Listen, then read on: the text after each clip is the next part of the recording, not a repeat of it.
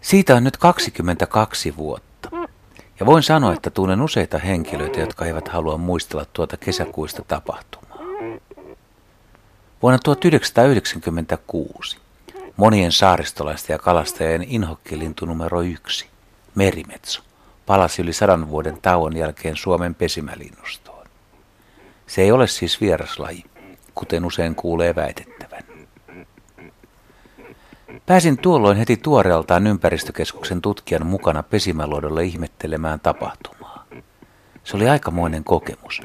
Tammisaaressa oltiin, mutta maisema näytti norjalaiselta, Jäämeren lintusaarelta. Tummia pitkäkaulaisia lintuja oli luodella vieretysten ja aamuaurinko nousi itäisestä horisontista. Musta viikinki tuli ryminällä. Muutamista kymmenistä satoihin ja sitten tuhansiin. Nykyinen pesimäkanta on jo yli 20 000 paria.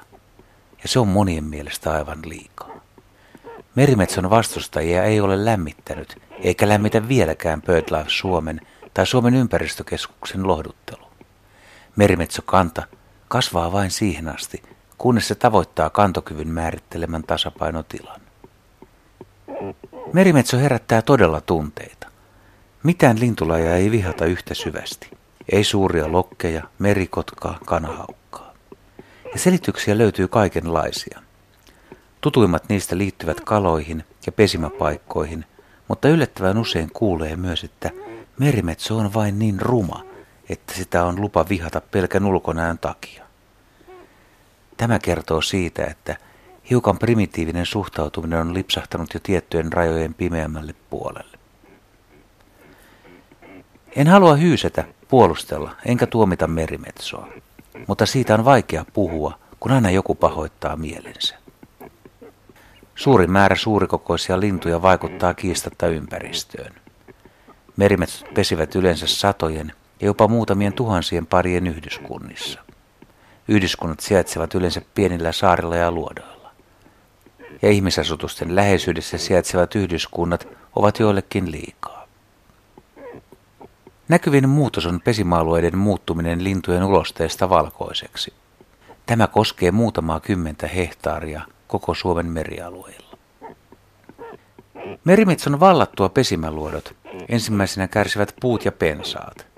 Pääasiassa mänty, paikoin myös koivu ja tervaleppä. Myöskään metsävarvut, kuten puolukka tai variksenmarja, eivät kestä merimetsojen lantakuormaa. Tiheän pesäalueen sisällä myös ruohovartinen kasvillisuus kuolee liiallisen lannoituksen seurauksena. Pesimäalueen ulkopuolella kasvit kuitenkin menestyvät. Moni kasvi myös hyötyy typestä. Ihmiset surkuttelevat kovasti merimetsojen tuhoamia saaria, mutta ehkä heitä häiritsee kuitenkin vielä enemmän kolonioista tuleva ulosteen haju, ja se kieltämättä voi olla ajoittain häiritsevää. Ehkä kuitenkin olisi reilumpi haukkua nimenomaan hajua, eikä esittää sitä, että merimetsot tuhoavat kaikki saaret, kun ne eivät sitä kuitenkaan tee. Merimetsoja ja sen vaikutuksia ympäristöön on Suomessa laajalti tutkittu. Esimerkiksi ravinnon käyttöä on pyritty seuraamaan tarkasti. Alueelliset tulokset hieman vaihtelevat, mutta on ilmeisesti oikeudenmukaista sanoa, että merimetso on valikoimaton saalistaja, eli ravinnoksi päättyy sitä kalaravintoa, mitä vaan on tarjolla. Aikuisen linnun ravinnon tarve on alle puoli kiloa kalaa vuorokaudessa, ja sitä merimetsot pyydystävät sukeltamalla – enintään 20 metrin syvyydestä. Suomen ympäristökeskuksen Suomenlahdella ja etäisellä saaristomerellä ennen vuotta 2010 tekemissä seurannoissa merimetsoyhdyskunnan pesimaikaista ravinnosta lähes 90 prosenttia koostui särjestä, kivinilkasta ja ahvenesta.